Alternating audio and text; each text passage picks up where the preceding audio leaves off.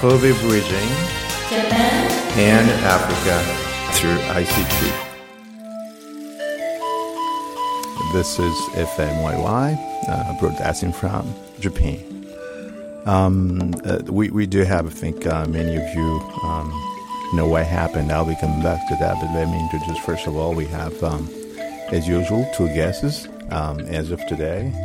Um, we have, and it's a very interesting case today because we have one uh, student, one of our master's students who's in the first uh, year, and one who's just um, successfully completed his master course and who's about to leave us. And uh, we do have uh, from Rwanda, um, we do have Gabrielle uh. Welcome, Gabrielle. Thank you. And uh, we have uh, from Nigeria, we have uh, Oyeleke Akim. Akim, welcome. Thank you. All right. And of course, um, me, myself, Cinda, and uh, my colleague and partner, uh, Fanama, is here with us today. Hello, everyone. All right. So um, I'll go quickly over, as you probably all know, um, the time is not good, not only in Japan, it hasn't been um, as good in Japan, and uh, we've seen it's traveling right now to to America, to Hong Kong, and all over. Um, as of uh, um, last month, we did have a strong, very very rough and strong typhoon, something that hasn't been experienced for many years now, and uh, has created a lot of damages. Um, one of which we actually broadcasting from Kobe and Kobe has two artificial islands. One is Rokko Island, and another one is uh, Port Island. And Port Island has a beautiful park. Uh, um, you have Ferraris, you have these international, well-known cars, and they suffered an extremely strong damage um, in in the order of millions um, of dollars. And um, probably the most terrible thing was also the fact that um, Kansai Airport, which is an international and big international airport uh, located in Osaka area, which is on an artificial island, suffered uh, very, very strongly. Being an island, then it was inundated. That's one first thing, but then that was handled quite quickly.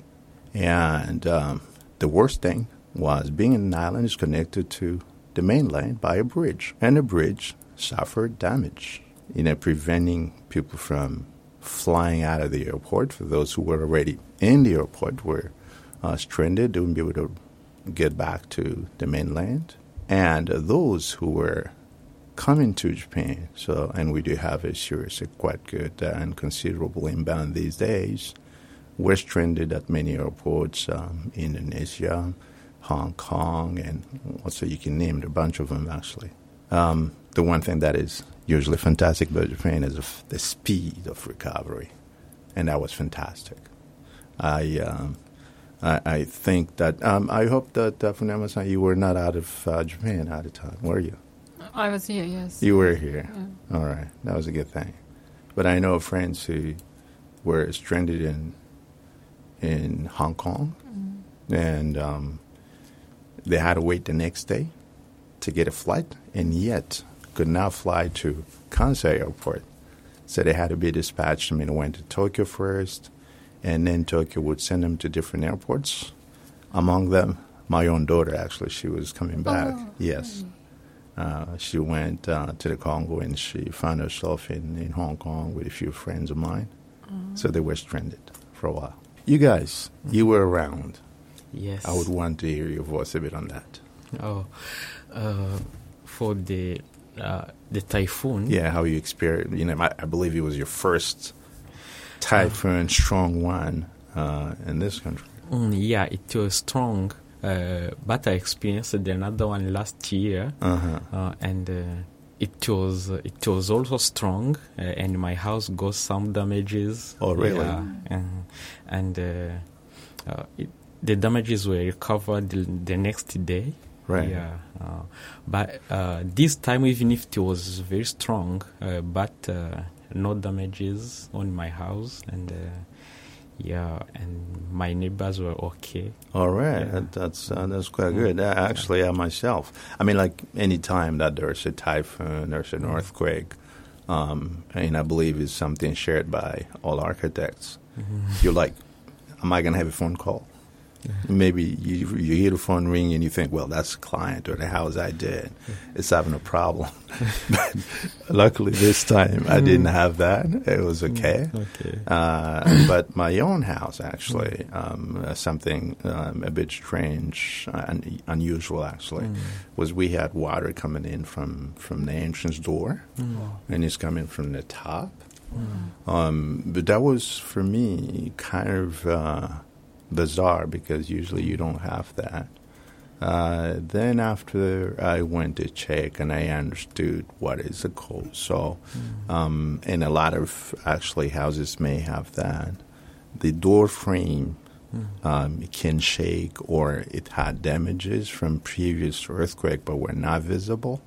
And as you have strong wind and the water coming in, so all little um, small openings, they're an opportunity to get the water inside. Yeah. Like, So, Hakim, uh, what was your? Were you in the department at the time of uh, the typhoon? Um, actually, um, that was not my first experience. Um, the first time was when I first came to Kobe. All right. That was in um, October 2016. You know, we didn't have a lot of information coming. Um, just we just arrived in Kobe, maybe two or three days after. wow. So I was out with a friend for lunch at um, I think Yoshinoya. So we were going back home. So then the typhoon. That was the first time I had that experience. All right. That was a good thing. So hear. we had to like hold on to the um, light pole on, on, on, yeah. on the streets because it was like we were swerving around. That was the first time. So so sometimes I just like stay by my window and just Watch watch, out, the typhoon. right. But the last one I was not indoor. I mean I was out around Hokai. So the whole street was uh, after the typhoon maybe like two or three hours. That was 6 p.m. Right. I went out and the whole street was flooded, maybe up to the the nail level. Right. So we couldn't like go anywhere. So we had to like stay in there for a long time. So Right. it was like um, some memorable experience around typhoon for me. Yeah, the typhoon is, is something uh, very difficult to handle. You really can't predict as much as, you know, in terms of reactions and uh, things like that. You know, you would think maybe that a car uh, would hold on, but then when the wind comes in and the water coming from below, so a car is just floating and, uh, you know, uh, it was quite um, a terrible. In Osaka, for example, then you had this. Um, all of the people that I know that are doing um, business in, in cars, you know, like um, uh, old cars, um, which they're actually exporting, they suffered serious damages and found their cars, you know, um, thrown away and taken away with the, the water and uh, um, and the wind. So well, quite a lot of damages, and I believe that it would take time for small enterprises to recover, uh, while the government has done its best to get back to normal life. Let's hope that um, things can get better pretty soon. Uh, as you, I think you've seen, have you watched what is going on in North Carolina and South Carolina? uh, Oh, it is. It is amazing. I did see some of the. It was, um, yeah. it's not a good, it's not, it's not a good sight to see. Yeah, it's not at all. devastating. Right. All right. So let's come back a bit to our own business uh, uh, back here. Uh, October is is is a good time in Japan. Actually, um, you have what is um, that thing they call it? Uh, koyo. hmm Yeah. Can you just a bit explain on, on that thing? Okay, um, koyo is um, the phenomenon we observe in this uh, autumn time. The, um, so it's a, um, all the color of the leaves on the trees or whatever changes to yellow or red or orange, and it's very beautiful.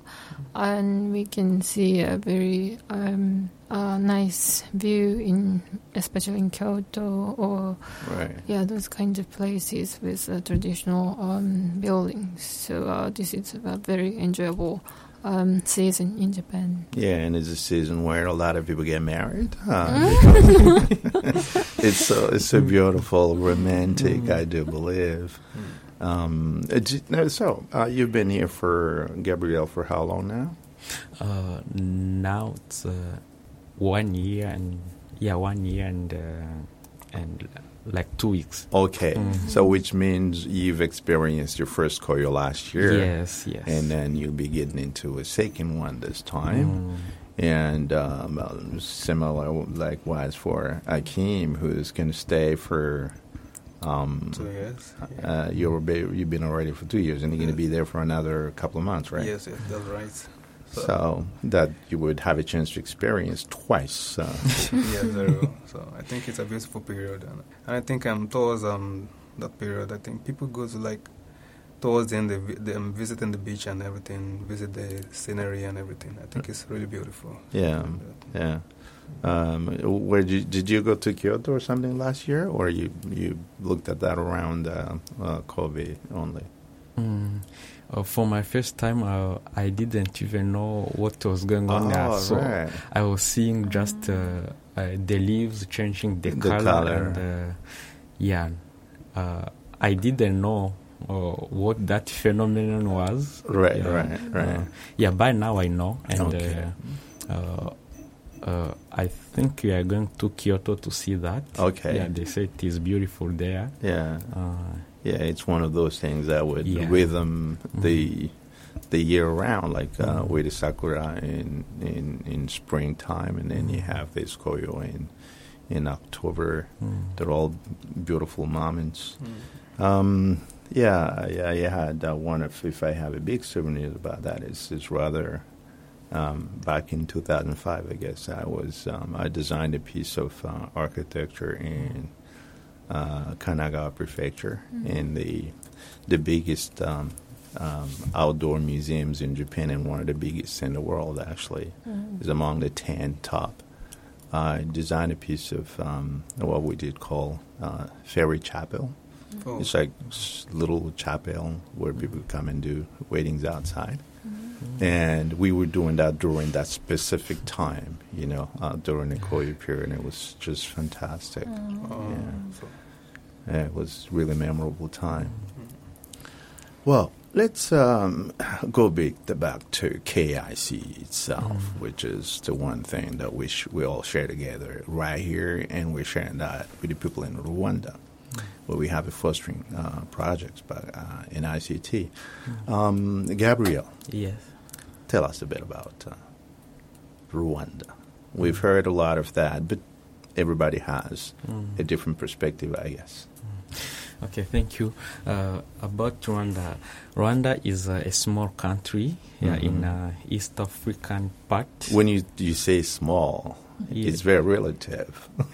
Uh, so when I say small, uh, I say that it's uh, a small country because uh, its uh, its uh, is uh, mm, around twenty six thousand three hundred thirty eight square kilometers. Right. Yeah, which is uh, uh, which is small, I think, compared to other countries. to- Okay, yeah, so you were- countries. So you yeah, are speaking of uh, physical size Yeah. of the country. Mm. Okay. Yeah. Uh, so besides of being uh, a small country, is lo- also a landlocked country. Mm-hmm. Yeah, it, it doesn't touch a sea in any part. Right. And uh, it is uh, a fast growing country. Yeah, Right. even it is still a developing country. Yeah, but its economy is uh, growing faster. Yeah, according to yeah many reports. Right, Yeah, the World Bank and so that, on. Yeah, Mm. and uh, uh, talking about uh, what people tell about the country. Yeah, it's uh, a beautiful country uh, for its physical appearance. It has Mm. beautiful landscape, uh, mountains, uh, as it is called, the land of thousand hills. Right. Yeah, uh, it has uh, beautiful lakes, uh, national parks. It has uh, uh, many varieties of birds. Yeah, in the parks, it's uh, a beautiful country to see, and there are gorillas. Mhm. Yeah, mountain gorillas. Right. Silverback gorillas. Uh, it's uh, one of the rare places where they can be found uh, on this planet. Right. Yeah. If you were to speak to Japanese who simply don't know about Rwanda, Mm. but they probably have read about these things, Mm. uh, but what is what you would tell them about Rwandan people? I think it's, it's one thing people want to mostly Mm. hear. Oh. Because you would read of um, economics and uh, tourism and all those kind of things, but when it comes to a country as people, Mm. So, when it comes to Rwandan people, uh, uh, Rwandan people are uh, just kind people hmm or who are uh, so hardworking, hardworking. Uh, so they're people who work in harmony, uh, right. just as Japanese do. Uh, so people who stick on their culture and who who try to protect it at uh, any cost. all right, Yeah, and uh, mm, yeah, Rwandan people uh, are just try trying to be themselves right, and uh, uh, build what was uh, what was the uh, what was the culture uh, during the ancient time. right, Yeah, where Rwandans used to be unified people right. uh, who used to share everything. Yeah. So you're coming out of, um, I mean, it's one word I usually use personally is uh, deprogrammation, Hmm. because I believe Yeah. that Africa was was very much programmed uh, Mm. for years and years with uh, Mm. c- uh, colonial power. Mm. And then there's now all over, I think, a deprogrammation program um, um, effort. So Rwanda's coming out of that and trying to get back into what is real Rwanda and Yes, real yeah. people of Rwanda. Yeah. All right, fantastic. Um, yeah, Akim, Yeah, thank you. I know that Nigeria is, is a big power, It's a powerhouse in Africa. Uh, de- definitely. I think, um, just like you said, Nigeria is a big powerhouse, like the largest economy in Africa. Right, We know that, like for some years now. Um, and very dynamic. Yeah, very diverse set of people. I think um, culturally, Nigeria is one of the most diverse country in the world. I think maybe third, maybe third or fourth in terms of um, different culture Right. Coming together to form Nigeria. Can you talk a bit about that um, that that segment of um, um, big ethnic groups in, in Nigeria? You know, it's, it's a fantastic thing out there. I think it's quite interesting. Maybe you find over two, according to maybe Wikipedia, I think over 250 ethnic ethnic um, tribes coming together.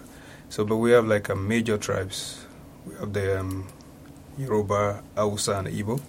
But the Hausa is um, a bit more ethnical diverse because um, they span across the whole West Africa. All right. You can find the Hausa and Fulani tribe from Cameroon, So they're not only in uh, Nigeria, but you in can find them in. They are actually nomads, Ure, um, cattle and sheep. So they Alright. move um, across West Africa. So you can find them from Cameroon up to Mauritania.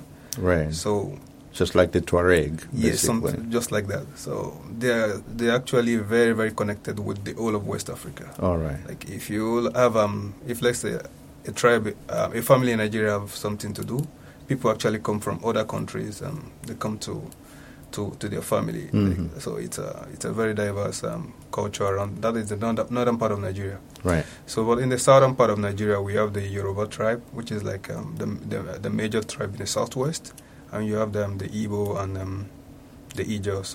Wh- Which part is more populous in terms of population? Is it the Hausa or the Yoruba or? Uh, Nigeria is divided into um, six ge- geopolitical zones. Okay. So the Hausa Fulani in the northern part have three zones.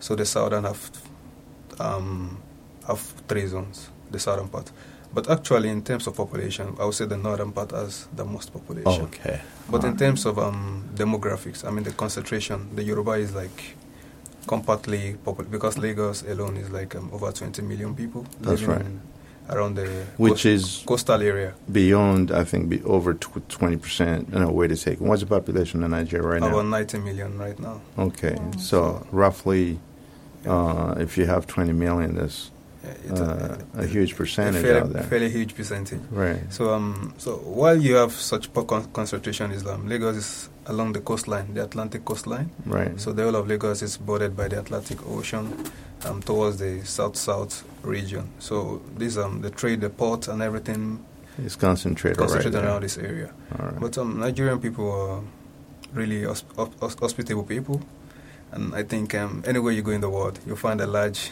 Community of uh, Nigeria, all, all over the world. That's the case. That's Yeah, very yeah. true. So it's easy to come across Nigerians because I, I think every seven African you find a Nigerian. Yeah, you know, if like like right here, if you go to Shinsaibashi area, uh, then the biggest community out there is, Yeah, yeah. is Nigeria. So you go to so- Tokyo, the biggest uh, community let's is like, Nigerian. if you so, miss every every seven African, someone must be in Nigeria amongst them. Yeah. So it's that huge number of po- yeah, and there are plenty of them in the Congo as well. So. yes. Yeah, let's look a bit at um, our studies. And um, Gabriel, what is um, what is your uh, study area? Would you talk a bit about that? Mm, okay. For my study area, I'm working on uh, uh, how to deliver uh, market pricing information to to farmers. Yeah. Yes, go ahead. Go Yes. Uh, uh, so there is a, a problem, yeah, because in Rwanda, uh, more than seventy percent uh, are farmers. ahead. All right. Yes, and uh, uh, in most of in most of the African developing countries, uh, farming tends to be the default the default occupation. For a lot Uh, of people, yes. Yes, a lot of people. Uh, in Rwanda, uh, there was a problem mm, with uh, having farmers not be able to sell yeah, their product to the market because uh, they didn't know uh, how much how much the their product could be produce, sold right. yeah, on the market. So they was exploited by middlemen, so who came and buy the uh, crops at very low price and go and sell them At very yeah, high a price. higher price yeah, Right. in the market in town and uh, yeah everywhere else in the market. So I'm working on uh, s- uh, getting farmers to know how the price is on the market so that they can have the power to negotiate uh, with uh, with this middleman Mhm. yeah and uh, be able also to uh, make farming as uh, uh, as a business that can uh, that can uh, bring uh, a good income for them yeah, mhm. so that they can uh, record their financial transactions so that they can uh, uh, record whatever happens in their business so that they can uh, track what happened or maybe uh, in a specific period of time. Okay, Yeah. so are you sort of working on a piece of software Yeah. uh, to help them, or are you looking into um, what, what would you be delivering at the end of the research? Mm. At the end of my research, I'm, de- I'm delivering a software Okay. yeah, that will help them yeah, to know how the prices are on the market Mhm. yeah, so that they can have the power to negotiate That's with right. middlemen. Yeah, Mhm. I mean, and it's very doable given that uh, nowadays most people have mobile phones. Yeah. So, is is your software going to be more sort of ported on mobile devices, or are you looking at one that can be used on both computers and mobile devices? Mm. Uh, as Rwanda, uh, most of the people live in rural areas, so mostly the farmers. Uh, in these rural areas, there is no access to internet. Right. Yeah, and uh, okay, what I want is uh, I want that software to work on uh, uh, different platforms. Okay. Yeah, I want people who can use SMS so that they can get the information needed. People can use uh, uh, pieces Right. uh, connected to the internet. They can get the information they need. So I want everyone, wherever he is in Right. Rwanda, Okay. so that he can use whatever he has Okay. to get that information. All right. So Yeah. you're looking at all those platforms, Yeah. um, mobile devices and computers alike, so people can access to, to that.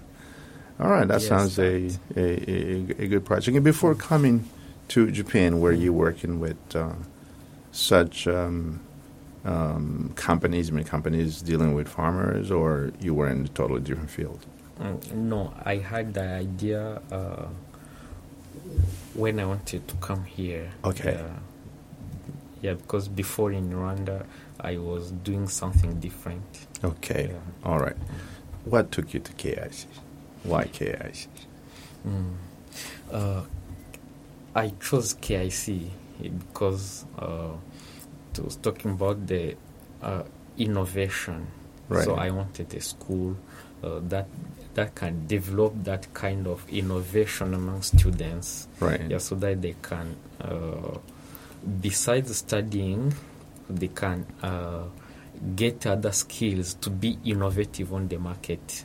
Yeah, so that they can be competitive, so that they can bring something new on the market, something that can change something on the market. Yeah. All right. For those of you, our listeners who took the program in the middle, uh, we are uh, broadcasting from Kobe, Japan. This is FMYY. And um, we do have guests from Rwanda and uh, from Nigeria. You just heard um, a, a bit of um, talk regarding the research of um, uh, Gabrielle. We're just going to switch over to Akim to hear who's from Nigeria. Um, Lagos, the big place and um, we're going to have him to. Oh, yeah. All right. So let's go uh, briefly. You can. Um, thank you. Um, before coming to Japan, I used to work with the Ministry of Education, Science and Technology in Nigeria. So um, when I got the scholarship to come over to Japan to study, so I thought about um, working, like furthering my work in education. Because All right. I used to, I'm passionate about education and everything. So when I came to Japan, before coming to Japan, I made a lot of research using um, mobile learning for education in Nigeria. So I okay.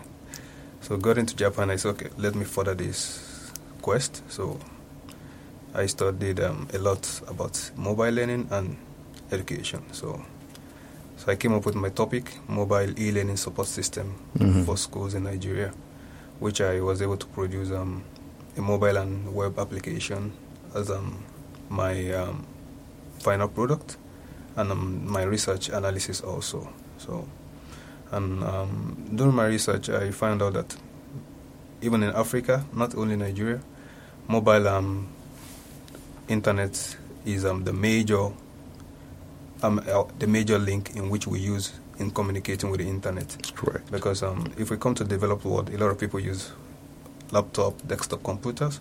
But in Africa, is that the average is about seventy nine percent Right. for mobile for On internet mobile. connection is mobile. So like for any digital integration in Africa, we need um, a lot of mobile integration to be Ah. successful. Because um, like in Nigeria, it's one percent of internet traffic is, is through mobile. So I think the power of mobile can be used in furthering, I mean, education and improving the performances of students. So Absolutely. I worked um, a lot extensively on this, and um, for the result of my research, a lot of positive came out of it, and um, people are actually excited about it. Even though a lot of people have not used maybe e-learning or internet for studying, but when the concept was introduced to them, they were actually very excited and were, were willing to, To- use this system to, Oh. study. All right, we're coming to the end of our program, and as a matter of fact, education is a foundation for development. Yes. And uh, once again, congratulations for your completion of the masters. Um, we will be um, again uh, getting back to in a month's time. In the meantime, we can switch over to our second part of the program, which is Japanese section. Thank you for listening always.